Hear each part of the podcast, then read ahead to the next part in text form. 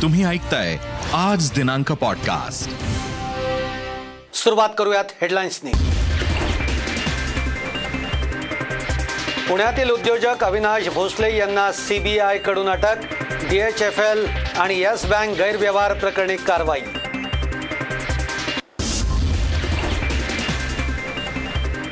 तब्बल तेरा तासानंतर अनिल परबांची ईडी चौकशी संपली. दापोली रिसॉर्ट प्रकरणी ईडीचा छापा. तर छापेमारीनंतर परबांनी घेतली मुख्यमंत्र्यांची भेट. अनिल परबांच्या मुरुडमधील साई रिसॉर्टवर छापेमारी सुरूच. मूल्यांकनासाठी ईडीनं आर्किटेक्चरला बोलावलं.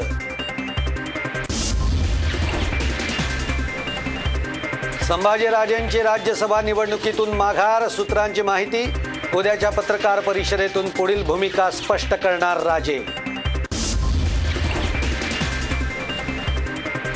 संजय राऊत आणि संजय पवारांनी भरला राज्यसभेसाठी उमेदवारी अर्ज. अर्ज भरताना मुख्यमंत्री ठाकरे शरद पवारांच्या सोबत मवियाच्या प्रमुख नेत्यांची हजेरी. चंद्रकांत पाटलांच्या विरोधामध्ये पुण्यात राष्ट्रवादीकडून बॅनरबाजी. चंपावाणीचा जाहीर निषेध असे बॅनर. तर नागपूरमध्ये चंद्रकांत पाटलांची प्रतिकात्मक अंत्ययात्रा. आपला खरा शत्रू भाजप नाही तर काँग्रेस आणि राष्ट्रवादी. महाडचे शिवसेना आमदार भरत गोगावलेंच्या मुलाचं वक्तव्य. आणि विदर्भात मान्सूनपूर्व पावसाचा धुमाकूळ. अमरावती यवतमाळमध्ये वादळी वाऱ्यासह जोरदार पाऊस. शेतातील पिकांचं नुकसान. आता बुलेटिनच्या सुरुवातीला आजच्या दिवसभरातल्या दोन महत्त्वाच्या बातम्या. पहिली बातमी आहे सीबीआयनं अटक केलेल्या अविनाश भोसलेंच्या संदर्भातली. पुण्यातील व्यावसायिक अविनाश भोसलेंना सीबीआयनं अटक केलेली आहे. डीएचएफएल आणि येस बँक प्रकरणामध्ये त्यांना अटक करण्यात आलेली आहे. तर आजची दुसरी मोठी बातमी म्हणजे शिवसेनेचे नेते आणि राज्याचे परिवहन मंत्री अनिल परब यांच्यावर ईडीनं टाकलेल्या छाप्याची. अनिल परब यांच्याशी संबंधित सात ठिकाणी ईडीनं आज दिवसभर छापेमारी केली. यावेळी परबांची तब्बल तेरा तास चौकशी झालेली आहे. पुण्यातील बांधकाम व्यावसायिक अविनाश भोसले यांना सीबीआयनं अटक केलेली आहे. येस बँक आणि डीएचएफएल गैरव्यवहार प्रकरणी ही अटक करण्यात आलेली आहे. एप्रिल दोन हजार अठराच्या काळामध्ये हा घोटाळा झाला. राणा कपूर यांनी डीएचएफएल कंपनीमध्ये हजारो कोटी रुपये गुंतवले. मात्र डीएचएफएलनं हे पैसे अविनाश भोसले, संजय छाबरिया, बलवा आणि गोयंका यांच्या कंपनीमध्ये वळते केले. या प्रकरणी सीबीआयकडून आता तपास सुरू आहे. संजय छाबरिया यांनाही ईडीनं अटक केलेली होती. दोन हजार अठरामध्ये येस बँक डीएचएफएल घोटाळा झालेला आहे. येस बँकेच्या राणा कपूर यांची डीएचएफएलमध्ये गुंतवणूक असल्याचंही समोर आहे. कर्जरोख्यांमधून तीन हजार सातशे कोटींची गुंतवणूक झाली आहे. कपूर यांना सहाशे कोटीची दलाली मिळाल्याचाही आरोप यामध्ये आहे.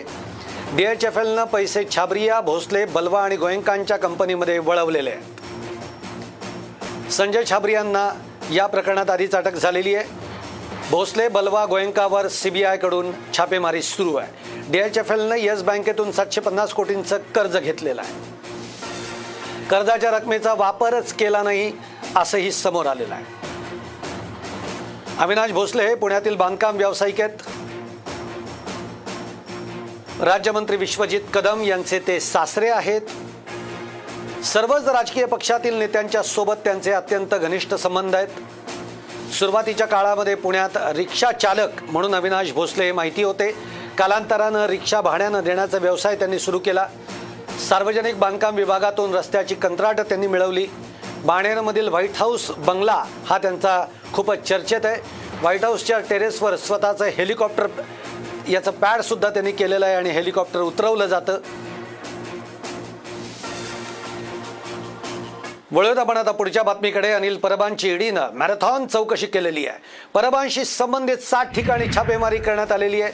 दापोलीतील बंद असलेल्या साई रिसॉर्टमधून सांडपाणी समुद्रामध्ये जात असल्याचं कारण देत ईडीनं कारवाई केल्याचं परबांनी स्पष्ट केलेलं आहे. मात्र ते रिसॉर्ट सदानंद का कदम यांच्या मालकीचं असून बंद आहे. या रिसॉर्टशी आपला काही संबंध नसल्याचं त्यांनी स्पष्ट केलेलं आहे. ईडीच्या चौकशीनंतर परब माध्यमांशीही बोलत होते. दरम्यान ईडीनं विचारलेल्या सर्व प्रश्नांची आपण उत्तरं दिलेली आहेत. मात्र सांडपाणी आणि मनी लॉन्ड्रिंगचा संबंध काय असा सवाल परबांनी उपस्थित केला. त्याचबरोबर आपल्याशी संबंधित ज्या लोकांवर छापे टाकले त्यांचा आणि रिसॉर्टचा काही एक संबंध नसल्याचं देखील परब म्हणालेले. जे रिसॉर्ट चालूच नाही आहे, ज्याच्याबद्दल प्रदूषण महामंडळाने रिपोर्ट दिलेला आहे, प्रांतांनी रिपोर्ट दिलेला आहे, पोलिसांनी रिपोर्ट दिलेला आहे की हे रिसॉर्ट चालू नाही, तरी देखील माझ्या नावाने, साई रिसॉर्टच्या नावाने अशा प्रकारची नोटीस काढली गेली, एक तक्रार दाखल केली गेली आणि त्या तक्रारीला प्रेडिकेटेड ऑफेन्स समजून आज ईडीच्या अधिकाऱ्यांनी माझ्यावरती आज ही छापेमारीची कारवाई केलेली आहे. समुद्रात जर सांडपाणी बंद रिसॉर्टचं जात असेल तर याच्यात मनी ट्रोलिंगचा विषय आला कुठे? त्याच्यामुळे या सगळ्या गोष्टींचा खुलासा कोर्टात होईल. या सगळ्या गोष्टींचा खुलासा चौकशी अंती होईल. मी चौकशीला सामोरं गेलेलो आहे आणि याच्यापुढे देखील चौकशीला सामोरं जाण्याची माझी तयारी आहे. ईडीच्या अधिकाऱ्यांनी तब्बल तेरा तास चौकशी केल्यानंतर लगेच अनिल परबांनी मुख्यमंत्री उद्धव ठाकरेंची भेट घेतलेली आहे. यावेळी मुख्यमंत्री आणि अनिल परब यांच्यामध्ये बंद दाराआड चर्चाही झाली. संजय कदम यांच्या अंधेरीच्या डी एन नगर इथल्या घरीही ईडीची छापा पडलेला आहे. संजय कदम हे अनिल परबांचे निकटवर्ती आहेत, त्यामुळे संजय कदम यांच्या घराबाहेरही शिवसैनिकांनी गर्दी केलेली होती. संजय कदम यांच्या घरावरही सकाळपासून ईडी कारवाई सुरू होती आणि या कारवाईच्या निषेधार्थ शिवसैनिक घराच्या बाहेर जमून घोषणाबाजी करत होते. आयकर विभागानं सुद्धा काही दिवसांपूर्वी कदम यांच्या घरावर छापेमारी केलेली होती. दरम्यान ईडी अधिकाऱ्यांनी आज संजय कदम यांना समन्स दिलेला आहे. सोमवारी ईडी कार्यालयामध्ये कागदपत्र घेऊन हजर राहण्यासाठी सांगण्यात आलेला आहे.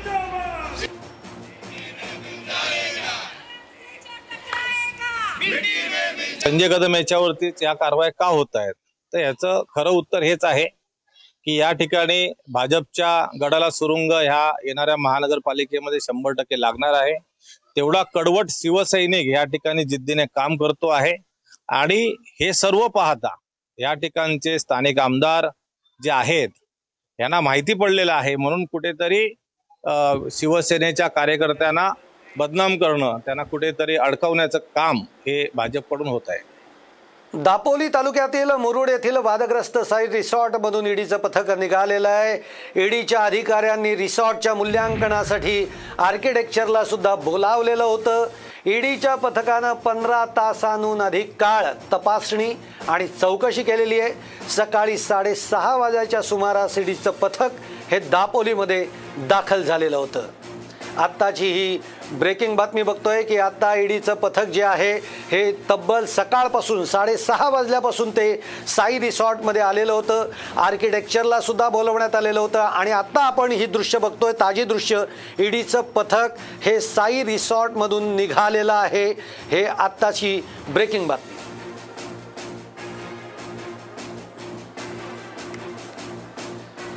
परिवहन मंत्री अनिल परब यांच्या घरावर ईडीची छापेमारी झाल्यानंतर आता भाजप नेते किरीट सोमय्या यांनी परब यांना अटकेची मागणी केलेली आहे.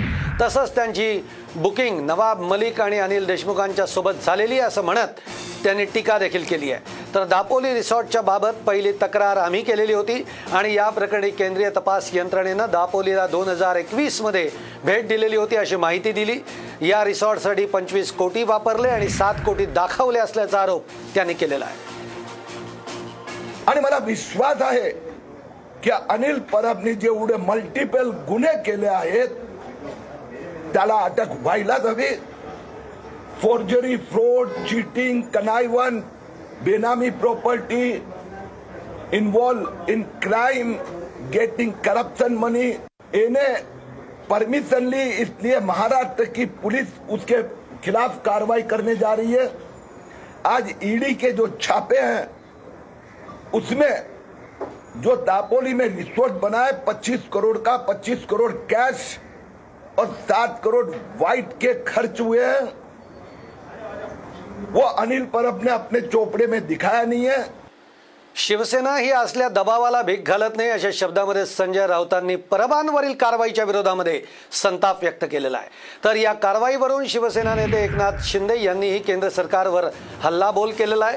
परबांवरील कारवाई ही सुडापोटी करण्यात येते आहे, केंद्रीय यंत्रणांचा वापर हा लोकशाहीचा गळा घोटण्यासाठी आहे असं म्हणत शिंदेंनी ईडीच्या कारवाईवर टीका केलेली आहे.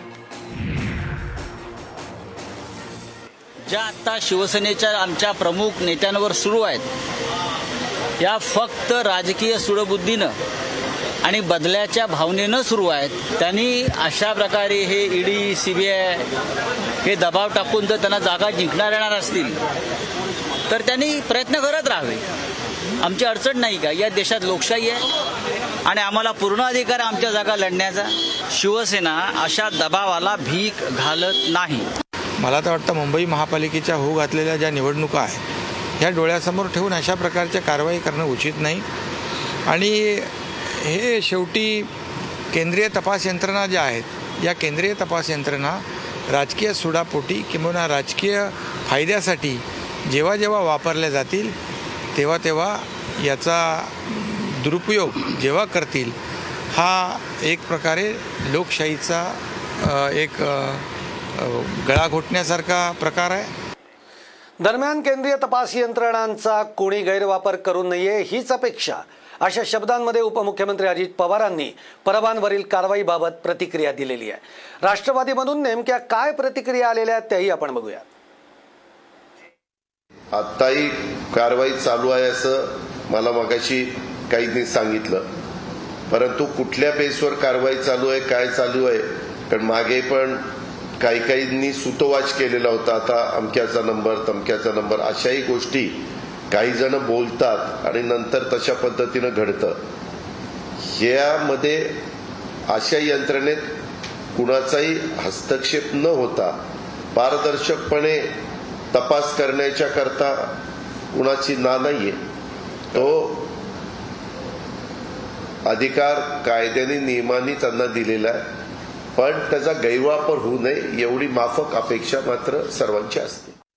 मला असं वाटतं हा लीगल विषय असतो, पण बेसिकली जरी लीगल असेल तरी असं एक जाणीव व्हायला लागली महाराष्ट्राच्या जनतेला की जे लोक नेमकं महाविकास आघाडीमध्ये आहेत त्या लोकांवरच का कारवाई होते आणि त्या लोकांवरच सातत्याने ह्या गोष्टी का होत आहेत. तर एक लोकांमध्ये एक प्रकारे मला असं वाटतं की डिस्क्रिमिनेशन करणं म्हणजे भेदभाव करणं असा एक प्रकार मनामध्ये नेहमी जाणवतो.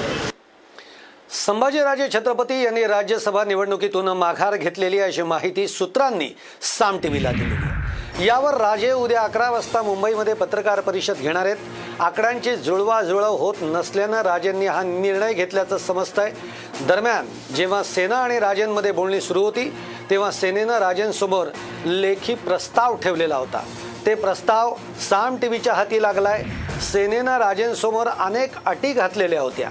त्यातील सर्वात मोठी अट म्हणजे राजेंनी सेनेचा खासदार म्हणून राहावं, दुसरं म्हणजे राजेंनी सेनेची भूमिका मांडावी आणि तिसरा महत्त्वाचा मुद्दा म्हणजे सर्व निवडणुकांमध्ये शिवसेनेचा राजेंनी प्रचार करावा.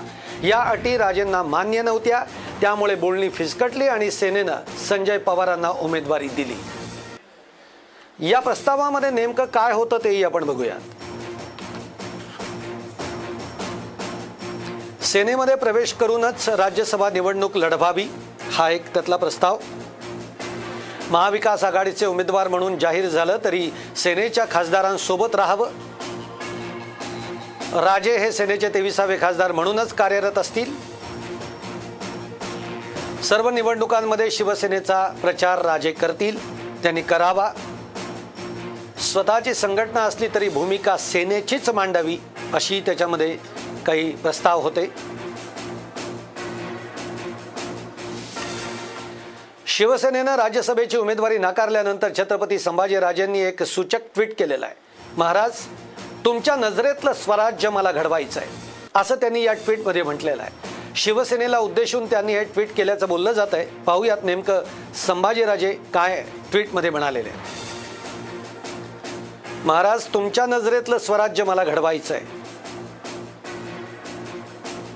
मी कटिबद्ध असेन तो तुमच्या विचारांशी, मी बांधील असेन तो फक्त जनतेशी. दरम्यान यावर युवराज शहाजीराजे भोसले यांनी काय प्रतिक्रिया दिली तीही आपण बघूयात. लोक बाहेर यायला लागलेत राजेंना सपोर्ट करत, छत्रपती घराण्याला सपोर्ट करत, तर ती जशी ताकद करायला लागली आहे आम आम्हाला असं राजकारणाची हे का नाही. राजकारण ही एक गोष्ट आहे जी आता संभाजीराजांनी ठरवली आहे की त्यांना खेळायचं आहे, त्यामुळे ते खेळणार. पण राजकारणचं टेन्शन हे आम्ही आमच्या रोजच्या लाईफमध्ये आणणं हे मला कितपत प्रॅक्टिकल हे वाटत नाही, कारण की आम्ही जर खुश नसलो तर आम्ही लोकांसाठी काम कसं करू शकणार, आमचं लॉजिक हेच आहे. शिवसेना नेते संजय राऊत आणि कोल्हापूरचे संजय पवारांनी राज्यसभेसाठी अर्ज भरलेला आहे. अर्ज भरताना राऊतांनी मोठं शक्ती प्रदर्शन केलं असंच म्हणावं लागेल. त्यांना शुभेच्छा देण्यासाठी मुख्यमंत्री उद्धव ठाकरे, राष्ट्रवादीचे अध्यक्ष शरद पवार, उपमुख्यमंत्री अजित पवार, महसूल मंत्री बाळासाहेब थोरत उपस्थित होते. तर संजय पवारांनी उमेदवारी अर्ज दाखल केल्यानंतर मुख्यमंत्री उद्धव ठाकरेंचे त्यांनी आभार मानलेले आहेत. शिवसेनेच्या दोन उमेदवारांनी राज्यसभेसाठी उमेदवारी अर्ज दाखल केलेला आहे. मी स्वतः आणि कोल्हापूरचे जिल्हाप्रमुख संजय पवार या दोन उमेदवारांनी अर्ज दाखल केला. माननीय मुख्यमंत्री उपस्थित होते, माननीय शरदरावजी पवार उपस्थित होते. मी खात्रीनं सांगू शकतो या वेळेला शिवसेनेचे दोन्ही उमेदवार हे राज्यसभेत जातील, आमच्या मनात कोणती शंका नाही. हे फक्त शिवसेनेत घडू शकतं. आपल्या या एका सर्वसामान्य शिवसैनिकाला ह्या पदापर्यंत द्यायची हिंमत आणि आशीर्वाद लागतात ना, ते फक्त या शिवसेनेत होतात. आणि म्हणून माझ्यासारख्या तीस वर्ष ह्या पक्षात एकनिष्ठ सगळ्या चढउतारामध्ये असणाऱ्या शिवसैनिकाला उद्धवजी साहेबांनी मला जी संधी दिलेली आहे, एक शिवसैनिक म्हणून, एक मराठा म्हणून ही मला संधी दिलेली आहे. राज्यसभेच्या सहा जागांपैकी एक जागा मवियातून राष्ट्रवादीला देण्यात आलेली आहे. तर यासाठी राष्ट्रवादीचे नेते प्रफुल्ल पटेल हे अर्ज दाखल करणार आहेत. तीस मे रोजी पटेल उमेदवारी अर्ज भरणार आहेत. आज शिवसेनेकडून संजय राऊत आणि संजय पवार यांनी उमेदवारी अर्ज दाखल करताना शरद पवारांसह महाविकास आघाडीचे नेते उपस्थित होते. त्यामुळे यावेळी देखील महाविकास आघाडीतील प्रमुख नेते हजर राहण्याची शक्यता आहे. आपण बघतोय की राज्यसभेसाठी राष्ट्रवादीकडून आता प्रफुल्ल पटेल हे देखील उमेदवारी अर्ज भरतील. तीस मेला ते उमेदवारी अर्ज भरणार आहेत. पण एकूणच आपण बघतोय की म महाविकास आघाडीमध्ये राष्ट्रवादी आणि शिवसेना यांच्यामधलं ज्या पद्धतीचं एक आपण रिलेशन बघतोय, कुठेतरी आता ते घट्ट होत चालल्याचं आपल्याला बघायला मिळतं आहे. भाजप प्रदेशाध्यक्ष चंद्रकांत पाटील यांनी खासदार सुप्रिया सुळे यांच्याबद्दल केलेल्या वक्तव्याचं राष्ट्रवादी काँग्रेसच्या वतीनं पुणे आणि नागपूरमध्ये निषेध करण्यात आलेला आहे. आज नागपूरमध्ये युवती राष्ट्रवादी काँग्रेसच्या वतीनं चंद्रकांत पाटील यांची प्रतिकात्मक अंत्ययात्रा काढण्यात आली. चंद्रकांत पाटील यांनी राजकारण करण्यापेक्षा घर सांभाळावं असं आवाहनही यावेळी करण्यात आलं. तर पुण्यात चंद्रकांत पाटील यांच्या विरोधामध्ये बॅनरबाजी करण्यात आली. चंपावाणीचा जाहीर निषेध अशा आशयाचे बॅनर हे पुण्यातील सुस रोड पाषाण भागामध्ये लावण्यात आले.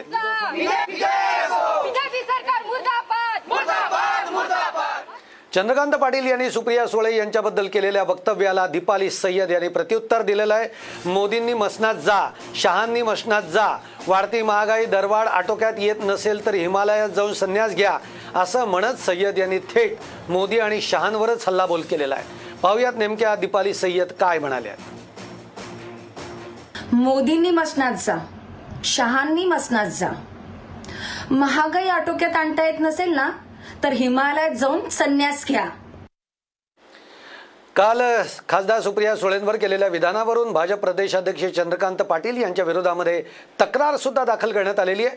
महिला आयोगाकडे ही तक्रार दाखल झालेली असून महिला आयोगाच्या अध्यक्षा रूपाली चाकणकर यांनी ही माहिती दिलेली आहे. तर असिम सरोवरकडून ही तक्रार देण्यात आलेली आहे. त्यामुळे चंद्रकांत पाटील यांच्या अडचणी आता वाढू शकतात.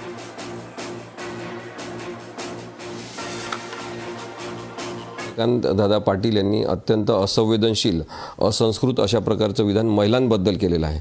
जेव्हा की आपण आता महिला महिलांना समानतेची संधी दिली पाहिजे, त्यांच्याबद्दल भेदभाव करू नये असं तत्त्व कायद्याचं पाळतो, अशा वेळेस चंद्रकांत दादांनी जा जाऊन स्वयंपाक करा अशा प्रकारचं विधान जे केलेलं आहे ते अत्यंत असंवे असंवेदनशील, असंयुक्तिक आणि समस्त महिलांचा अपमान करणार आहे.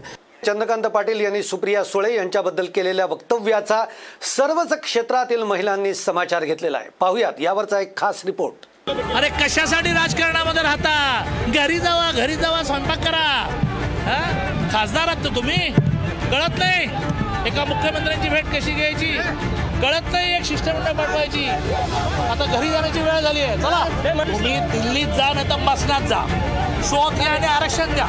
चंद्रकांत पाटलांनी सुप्रिया सुळेंवर काल आक्षेपार्ह शब्दात टीका केली आणि राजकारण्यांसोबतच सामान्य महिलाही चांगल्याच आक्रमक झाल्या. स्वयंपाक करणं हे काही कमीपणाचं नाही आणि स्वयंपाक करणाऱ्यांचं कर्तृत्व ही काही कमी नसतं. स्वयंपाक ही एक कला आहे आणि ती सर्वांनाच जमते असंही नाही दादा. एक मेडिकल प्रोफेशनल आहे मी, स्वयंपाकसुद्धा करते आणि फुल टाईम करिअरिस्टिक पण आहे, पण माझ्या कर्तृत्वावरती त्याचा काहीच परिणाम नाही. हे काम ह्याचं आहे आणि ते काम त्याचं आहे, तर मला असं वाटतं मुलां म्हणजे ही जी नवीन जनरेशन येते त्यांच्यावरती खूप चुकीचा परिणाम होईल. बरं का दादा, महिला एकाच वेळी अनेक जबाबदाऱ्या सामर्थ्यानं पेलतात. बघा, या महिला घर सांभाळून आपला व्यवसाय उत्तमरित्या सांभाळत आहेत आणि घराला हातभार देखील लावत आहेत. स्वयंपाक करते याचा अर्थ माझं कर्तृत्व कमी आहे असा होत नाही.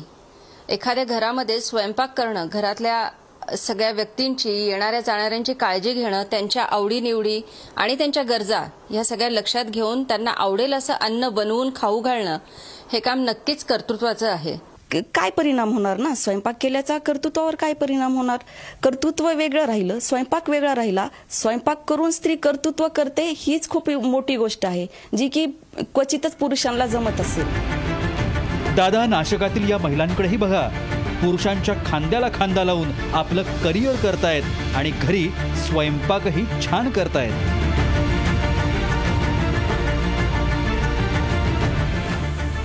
चंद्रकांत दादा खरं तर बाई झाल्याशिवाय बाई पण कळत नाही हे खरंच आहे. घरी जा आणि स्वयंपाक करा असं म्हणणं जितकं सोपं आहे त्याच्या अनेक पटींनी हे काम अवघड आहे बरं का. त्यामुळे राजकारणात टीका, आरोप हे नित्याच आहे, पण ते करताना आपण काय बोलतोय याचं भान देखील ठेवायलाच हवं. अनेक दशकांची अवहेलना, अडथळे, आव्हानं हे सगळं पार करत आज स्त्री इथवर पोहोचली आहे.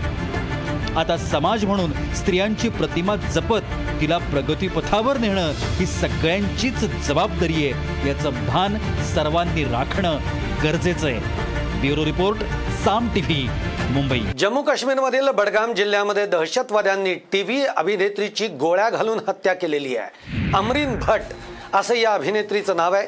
गोळीबारामध्ये तिचा दहा वर्षाचा पुतण्या फरहान झुबैर हा जखमी झालेला आहे. त्याच्या हाताला गोळी लागली. संध्याकाळी सात वाजून पंचावन्न मिनिटांनी अमरीनच्या घरामध्ये तीन दहशतवादी शिरले आणि गोळीबार सुरू केला. यामध्ये अमरीन आणि फरहान जखमी झाले. दोघांनाही तातडीनं रुग्णालयामध्ये दाखल करण्यात आलं, मात्र अमरीनचे प्राण वाचवता आले नाहीत. गेल्या चोवीस तासातली ही दुसरी घटना आहे. मंगळवारी रात्री श्रीनगरमधील एक पोलीस कर्मचाऱ्याची त्याच्या मुलीसमोर हत्या करण्यात आलेली आहे. मैं एक्चुअली नमाज पढ़ने के लिए घर गया था तो दो बंदे आए थे. मेरी बीवी वहाँ पर गाय को दूध लेने गई थी, वो वहाँ इस साइड में थी. तो अंदर से ये वो थी मेरी सिस्टर और मेरा बेटा है छोटा. तो दो बंदे आ रहे हैं, वो कह रहा है कि दो बंदे आए. उन्होंने बुलाया उसको, कहा कि हमारे आज बड़गाम में शूटिंग है, इधर देखो. वो तो गेट पे निकली उस दरवाजे पे, तो उन्होंने फायर खोला, वहाँ से फायर दो तीन मारा उनको, इतना ही पता है. फिर मैंने नमाज ख़त्म किया, तब तक वो भाग चुके थे. आता बातमी आहे राजस्थानमधून. राजस्थानच्या अजमेरमधील हजरत ख्वाजा गरीब दर्ग्यामध्ये मंदिर असल्याचा दावा करण्यात आलेला आहे. महाराणा प्रताप सेनेनं हा दावा केलेला आहे. या संदर्भामध्ये त्यांनी मुख्यमंत्री अशोक गेहलोत आणि केंद्र सरकारला पत्र लिहिलेलं आहे. या पत्राच्या माध्यमातून चौकशी करण्याची मागणी सुद्धा केलेली आहे. महाराणा प्रताप सेनेच्या कार्यकर्त्यांनी एक फोटोही पाठवलेला आहे, ज्यामध्ये अजमेर दर्ग्याच्या खिडकीवर स्वस्तिक असल्याचं निशाण असल्याचं दाखवण्यात आलेलं आहे. एखाद्या दर्ग्यामध्ये स्वस्तिकचं काय काम असं म्हणत राजवर्धन सिंह यांनी सवाल उपस्थित केलेला आहे. यावर काही तोडगा निघाला नाही तर आंदोलन करण्याचा इशारा देखील महाराणा प्रताप सेनेनं दिलेला आहे. ज्ञानबाबी मशीद प्रकरणी आजची सुनावणी ही संपलेली आहे. तब्बल दोन तास ही सुनावणी सुरू होती. या प्रकरणी पुढील सुनावणी तीस मे रोजी होणार आहे. मशिदीच्या आवारामध्ये गौरी मातेची पूजा करू द्या अशी मागणी करणारी याचिका वैध आहे का आणि पूर्ण झालेला सर्वे वैध मानायचा का, यावर वाराणसी जिल्हा न्यायालयानं हा निर्णय देणार आहे. मथुरा जन्मभूमी प्रकरणी कोर्टानं याचिकाकर्त्यांना लवकरात लवकर उत्तर दाखल करण्याचे निर्देश दिलेले आहेत. मथुऱ्यातील ईदगाह मशिदीची साडे तेरा एकर जमिनीची मालकीवरून वाद सुरू आहे. यामध्ये सुमारे साडे दहा एकर जमीन ही श्रीकृष्ण जन्मस्थळ तर अडीच एकर जमीन शाही ईदगाह मशिदीजवळ आहे. औरंगजेबानं मंदिर तोडून त्या ठिकाणी मशीद बांधल्याचा दावा करण्यात आलेला आहे आणि या प्रकरणी मथुरा कोर्टामध्ये याचिका दाखल करण्यात आलेली आहे. याचिकाकर्त्यांनी लवकरात लवकर उत्तर दाखल करावं असे आदेश मथुरा कोर्टाने दिलेले आहेत. तर जुलैमध्ये या संदर्भामध्ये सुनावणी होण्याची शक्यता आहे. भाविकांचा चेहरा पाहून त्यांच्या आरोग्याविषयी भविष्यवाणी करण्याचा दावा करणारे धीरेंद्र महाराज पुन्हा एकदा वादामध्ये सापडले. मध्य प्रदेशातील छत्तरपूर इथल्या एका कार्यक्रमाचा व्हिडिओ व्हायरल झालेला आहे. या कार्यक्रमात दर्शन घेण्यासाठी आलेल्या भाविकाला अस्पृश्य असल्याचं म्हणत झिडकारलं गेलेलं आहे. हा व्हिडिओ सध्या व्हायरल होत असून नेटकऱ्याकडून जोरदार टीका करण्यात येतेय. यापूर्वीही मुस्लिमांच्या विरोधामध्ये आक्षेपार्ह वक्तव्य प्रकरणी ते वादामध्ये सापडलेले होते. आइए आप हैं जीवन, आइए आइए, बस बस बस छूना नहीं है मैं अछूत आदमी ना छू, बस बस बस छूना नहीं है मैं अछूत आदमी ना छू. उत्तराखंडमध्ये मान्सून पूर्व पावसानं थैमान घातलेला आहे. चारधाम यात्रा सुरू झाल्यापासून बावीस दिवसामध्ये एक्क्याऐंशी यात्रेकरूंचा मृत्यू झाला आहे. केदारनाथमध्ये सदतीस, यमुनोत्रीमध्ये तेवीस आणि बद्रीनाथमध्ये तेरा भाविकांचा हृदयविकाराच्या झटक्यामुळे मृत्यू झालेला आहे. ऋषिकेशसह आतापर्यंत एक्क्याऐंशी भाविकांचा मृत्यू झालेला आहे. गेल्या काही दिवसांपासून उत्तराखंडमध्ये जोरदार पाऊस सुरू आहे. पावसामुळे केदारनाथ यात्राही स्थगित करण्यात आलेली आहे. तर चारधाम यात्रेसाठी आलेल्या भाविकांना खबरदारीचा इशारा देण्यात आलेला आहे. दरम्यान प्रशासनाकडून यात्रेकरूंची आरोग्य तपासणी ही केली जाते. तब्बल अडीच वर्षांनंतर जेजुरी गडावर तीस मेला सोमवती यात्रा होणार आहे. कोरोनामुळे सलग दोन वर्षे ही यात्रा होऊ शकलेली नव्हती. मात्र यंदा सोमवती यात्रा ही मोठ्या प्रमाणामध्ये उत्साहामध्ये पार पडणार आहे. जेजुरी गडावर याची जय्यत तयारी सुद्धा सुरू आहे. दुपारी एक वाजता खंडेरायाच्या पालखीचं प्रस्थान हे होऊन यात्रेला सुरुवात होईल. तर संध्याकाळी पाच वाजता देवांना करा स्नान घालण्यात येणार आहे. दोन वर्षातून यात्रा होणार असल्यामुळे पाच लाखांपेक्षा जास्त भाविक येतील अशी अपेक्षा मंदिर प्रशासनाला आहे.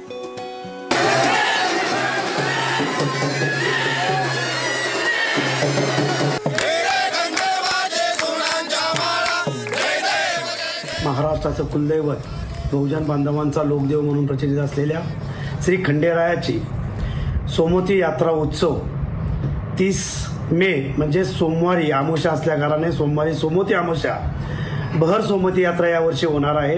कोरोनाच्या दोन वर्षाच्या कालखंडानंतर यावर्षी सुमारे चार ते पाच लाख भाविकांमध्ये ही सोमवती यात्रा संपन्न होण्याची चिन्ह दिसत आहेत. त्यामुळे श्री मार्तंड देवसंस्थानने व जेजुरी पोलीस स्टेशनने चोख बंदोबस्त आणि व्यवस्था त्या ठिकाणी ठेवलेली आहे. प्रवीण तरडे दिग्दर्शित सरसेनापती हंबीरराव हा सिनेमा उद्या प्रदर्शित होतोय. पण चित्रपट प्रदर्शित होण्यापूर्वी त्यामध्ये वादाची ठिणगी ही पडली आहे. संभाजी ब्रिगेडनं या चित्रपटावर आक्षेप घेतलेला असून मोहितेंची चुकीची वंशावळ या चित्रपटाच्या माध्यमातून दाखवून तरडे हे चुकीचा इतिहास पोचवत आहेत असा आरोप संभाजी ब्रिगेडनं घेतलेला आहे. याबाबत कराडजवळील मोहिते कुटुंबियांशी चर्चा करून पुढील भूमिका ठरवणार असल्याचं संभाजी ब्रिगेडचे संतोष शिंदे यांनी जाहीर केलेलं आहे. त्यामुळे उद्या प्रदर्शित होणाऱ्या हंबीरराव मोहिते या चित्रपटावर विघ्न आल्याचं यावरून दिसून येत आहे. प्रवीण तरडेंनी हंबीरराव मोहितेंची जी वंशावळ असते ती पूर्ण वंशावळ बदलली. म्हणजे मित्रांनो लक्षात घ्या, इतका घाणेरडा प्रकार कोण करू शकतो. भूमिका ते काय चांगली करतील, सगळं व्यवस्थित मांडतील, परंतु जे तोडून मोडून वापरण्याची त्यांची जी पद्धत आहे, घाणेरड्या पद्धतीनं जे इतिहास मांडण्याची पद्धत आहे ही त्यांची चुकीची आहे. म्हणून ते सरसेनापती हंबीरराव मोहितेंच्या भूमिकेला न्याय देऊ शकणार नाहीत. डी आर आय म्हणजेच महसूल गुप्तचर संचालनालयानं गुजरातच्या कच्छ जिल्ह्यातील मुद्रा बंदराजवळ एका कंटेनरमधून सुमारे पाचशे कोटींचं छप्पन्न किलो कोकेन जप्त केलेलं आहे. विशिष्ट माहितीच्या आधारे परदेशातून मुद्रा बंदरामध्ये आलेल्या कंटेनरचा शोध घेण्यात आला आणि हा कंटेनर फ्रेट स्टेशनवर ठेवण्यात आलेला होता असं महसूल गुप्तचर संचालनालयाच्या अधिकाऱ्यानं सांगितलेलं आहे. यामध्ये डी आर आय टीमला छप्पन्न किलो कोकेन सापडलं. हे कोकेन आयात केलेल्या वस्तूंमध्ये लपवण्यात आलेलं होतं. अंगावर काटा आणणारा एक व्हिडिओ सध्या सोशल मीडियावर व्हायरल होतोय. या व्हिडिओमध्ये पती आपल्या पत्नीला अमानुषपणे मारहाण करण्यास करताना दिसून येतोय. परंतु या व्हिडिओमध्ये आईला नको मारूनारे बाबा अशी विनवणी एक चिमुकली मुलगी करते. हा व्हिडिओ अकोल्यातल्या कृषीनगर परिसरातला आहे. तीन दिवसांपूर्वी मनीषनं संगीताला अमानुषपणे मारहाण करत जीवे मारण्याचा प्रयत्न देखील केला. दरम्यान सुदैवानं संगीताची यातून सुटका झाली आणि मनीष विरोधामध्ये शहरातील सिव्हिल लाईन पोलीस ठाण्यामध्ये तक्रारही दाखल करण्यात आलेली आहे. मनीष कांबळे याला न्यायालयामध्ये हजर केलेला असता जिल्हा सत्र न्यायालयानं त्याला जामीनही दिला. यवतमाळ जिल्ह्यातल्या आर्णी न्यायालयामध्ये दोन वकिलांमध्ये तुफान हाणामारी झाल्याची घटना घडलेली आहे. यामध्ये एक जण गंभीर जखमी झालेला आहे. जखमीवर यवतमाळ रुग्णालयामध्ये उपचारही सुरू आहेत. बार असोसिएशनच्या अध्यक्षपदाच्या निवडणुकीच्या जुन्या वादातून ही घटना घडलेली आहे. दिग्रस येथील ॲडव्होकेट दुर्गादास राठोड आणि ॲडव्होकेट राहुल ढोरे यांच्यामध्ये जुना वाद उफाळून आला. यावेळी बार रूममध्ये तसंच बाचाबाची झाली आणि दोघांमध्ये तुंबळ हाणामारी झाली.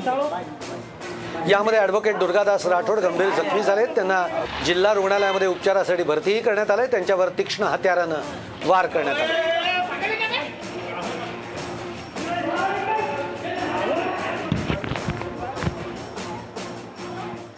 कोल्हापूरमध्ये शाहू कृतज्ञतापूर्व अंतर्गत फुटबॉल चषक स्पर्धेमध्ये खेळाडू एकमेकांना भिडलेले आहेत. मैदानावरच खेळाडूंनी राडा घातला. स्पर्धेच्या अंतिम सामन्यामध्ये खेळाडू आणि प्रशिक्षक यांच्यामध्ये वाद झाला. दोन्ही संघाच्या एकेका खेळाडूला रेड कार्ड देण्यात आलं. पी टी एम आणि शिवाजी मंडळ यांच्यामध्ये झालेल्या या सामन्याला गालबोट लागलेला आहे. खुद्द छत्रपती मालोजी राजे यांनी मध्यस्थी करत वाद मिटवलेला आहे.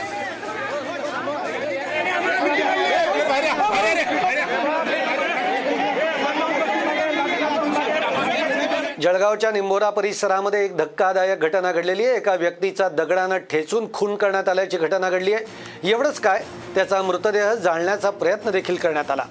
कैलास पाटील असं खून झालेल्या व्यक्तीचं नाव आहे. मृत कैलासच्या आईनं निंबोरा पोलीस ठाण्यामध्ये फिर्याद दिलेली आहे. यावरून अज्ञात आरोपीविरुद्ध गुन्हा दाखल करण्यात आलेला आहे. यवतमाळच्या एका एस टीच्या वाहकानं गळफास घेऊन आत्महत्या केल्याची धक्कादायक घटना घडलेली आहे. पुसद आगारातील विश्रांती कक्षातील सभा स्वच्छतागृहामध्ये गळफास घेत त्यांनी आपलं जीवन संपवलेलं आहे. अशोक डोईफुडे असं या वाहकाचं नाव आहे. आर्थिक विवंचनेतून त्यानं टोकाचं पाऊल उचलल्याचं बोललं जात आहे. त्याच्या पश्चात पत्नी, दोन मुलं आणि एक मुलगी असा परिवार आहे. एस टी कर्मचाऱ्याच्या मृत्यूच्या घटनेनं एकच खळबळ उडालेली आहे. आता बातमी येते म्हणजे यवतमाळमधून आगार व्यवस्थापक व्यवस्थापकानं सुट्टी न दिल्यामुळे आपल्या मुलीचा उपचाराच्या अभावी मृत्यू झाला असा आरोप एका एस टी चालकानं केलेला आहे. एस टी चालक किशोर राठोड यांनी हा धक्कादायक आरोप केलेला आहे. राठोड यांची चौदा वर्षांची दिव्यांग मुलगी नेहमी आजारी असायची. तिला दवाखान्यात उपचारासाठी नेण्याकरता एस टी चालकानं दिग्रस ते आगार प्रमुख संदीप मडावींना रजा देण्याची विनंती केली. मुलगी आजारी असतानाही आगार व्यवस्थापकानं रजा न दिल्यामुळे मुलीला वेळेत उपचार मिळाले नाहीत. त्यानंतर चालकानं एका रिक्षातून मुलीचा मृतदेह एस टी आगारामध्ये नेलाय. दरम्यान जोपर्यंत व्यवस्थापक आणि अन्य अधिकाऱ्यांच्यावर कारवाई होत नाही तोपर्यंत मुलीचा मृतदेह आगारातून हलणार नाही असा पवित्रा एस टी चालकानं घेतलेला आहे. विशेष म्हणजे आगार व्यवस्थापक आणि अन्य दोघे नेहमी चालक राठोड यांना मानसिक त्रास देत असल्याचा आरोपही करण्यात आलेला आहे. एस टी आगारामध्ये मोठा जमाव असल्यामुळे आगार व्यवस्थापक गायब असून त्यांनी मोबाईल बंद करून ठेवलेला आहे.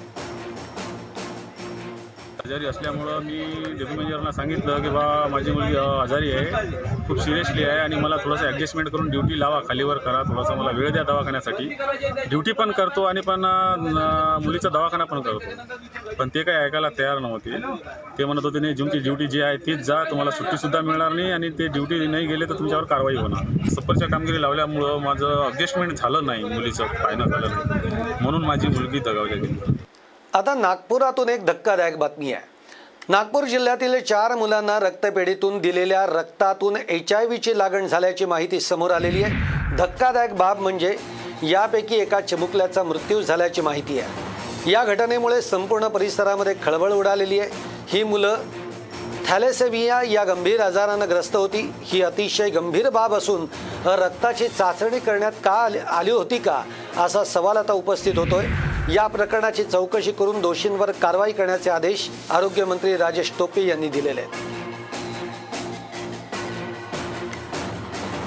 किडनी तस्करी करणाऱ्या आंतरराज्य टोळी प्रकरणामध्ये पुणे शहर पोलिसांनी सध्या दोन किडनी तस्कर दलांना अटक केलेली आहे.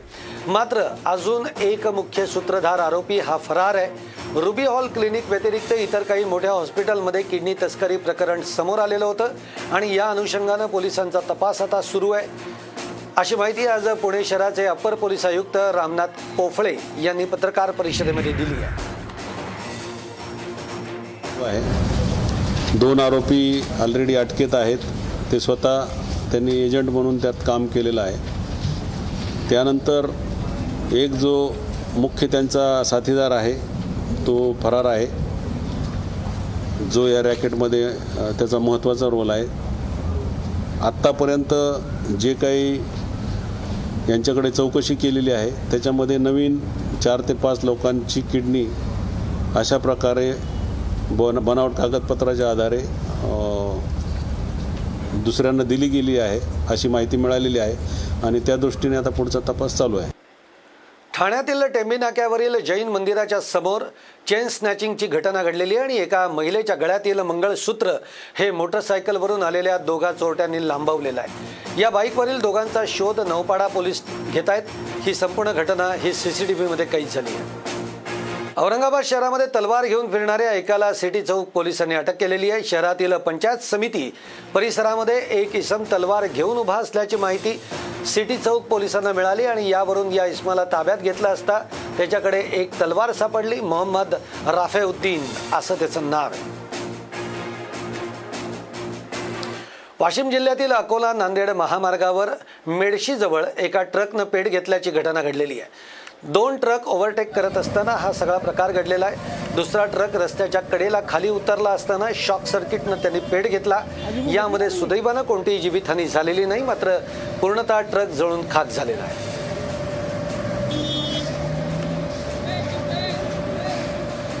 मॅकडोनाल्डबद्दल एक धक्कादायक बातमी समोर आलेली आहे. अहमदाबादमध्ये मॅकडोनाल्डच्या कोल्ड्रिंकमध्ये पाल आढळलेली आहे. भार्गव जोशी या ग्राहकासोबत हा सगळा धक्कादायक प्रकार घडला. शनिवारी भार्गव आणि त्याचे काही मित्र मॅकडीन मॅकडीमध्ये गेले होते. तिथं त्यांनी अन्य पदार्थांच्या सोबत कोक मागवलं. कोक पिताना एका मित्राला कागदाच्या ग्लासमध्ये पाल आढळली आणि याबाबत शाखेतले कर्मचारी काहीच कारवाई करण्यास तयार नव्हते. तुम्हाला कोकचे पैसे परत देतो एवढंच उत्तर मिळत होतं. अखेर भार्गवनं याबद्दल ट्विट केल्यानंतर मॅकडोनाल्डला दखल घ्यावी लागलेली आहे. अहमदाबाद महानगरपालिकेनं सध्या ही शाखा सील केलेली आहे. आसाममध्ये मान्सून पूर्व पावसानं अक्षरशः थैमान घातलेलं आहे. पावसामुळे गेल्या काही दिवसांमध्ये तीस जणांचा बळी गेलेला आहे. पावसाचा जोर काहीसा ओसरलेला असला तरी अजूनही बारा जिल्ह्यांमध्ये पूरस्थिती कायम आहे. तर भूस्खलनामुळे काही भागातील रस्ते आणि रेल्वे वाहतूक ठप्पच आहे. पूरग्रस्त भागातील नागरिकांचं सुरक्षित स्थळी त्यांना हलवण्यात आलेलं आहे.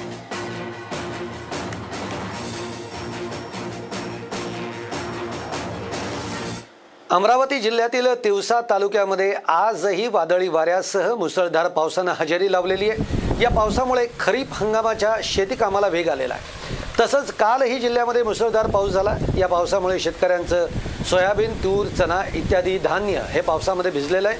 त्यामुळे शेतकऱ्यांचं मोठ्या प्रमाणामध्ये नुकसानही झालं आहे. यवतमाळ जिल्ह्यामध्ये तिसऱ्या दिवशीसुद्धा पावसानं जोरदार हजेरी लावलेली आहे. अचानक मुसळधार पाऊस बरसल्यामुळे शेतकरी वर्गामध्ये आनंदाचं वातावरण आहे. सलग तीन दिवसापासून पाऊस होत असल्यामुळे ग्रामीण भागातील शेतकरी खरीप हंगामाच्या तयारीला लागलेला आहे.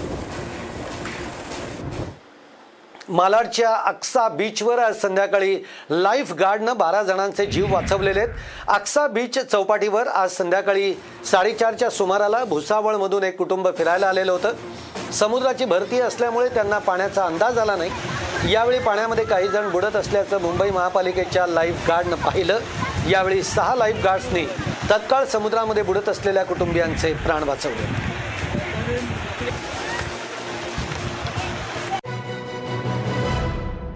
पॉडकास्टला नक्की शेअर करा आणि रोज लेटेस्ट अपडेट्स जाणून घेण्यासाठी फॉलो करा आणि ऐकत रहा आज दिनांक पॉडकास्ट.